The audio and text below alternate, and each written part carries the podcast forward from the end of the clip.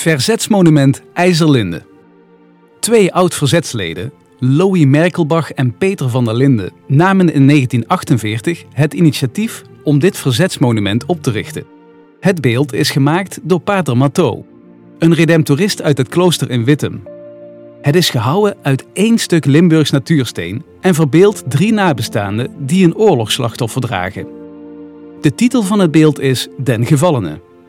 Met dit beeld herdenken we 22 militairen, twee burgers en 19 verzetsmensen die door oorlog of verzet zijn omgekomen.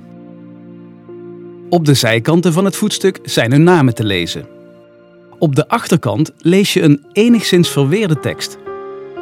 Het klooster en rectoraat Wittem, het voormalig verzetsdistrict Gulpen, met velen in de landen, hun God en Vader altijd voor alles dankend.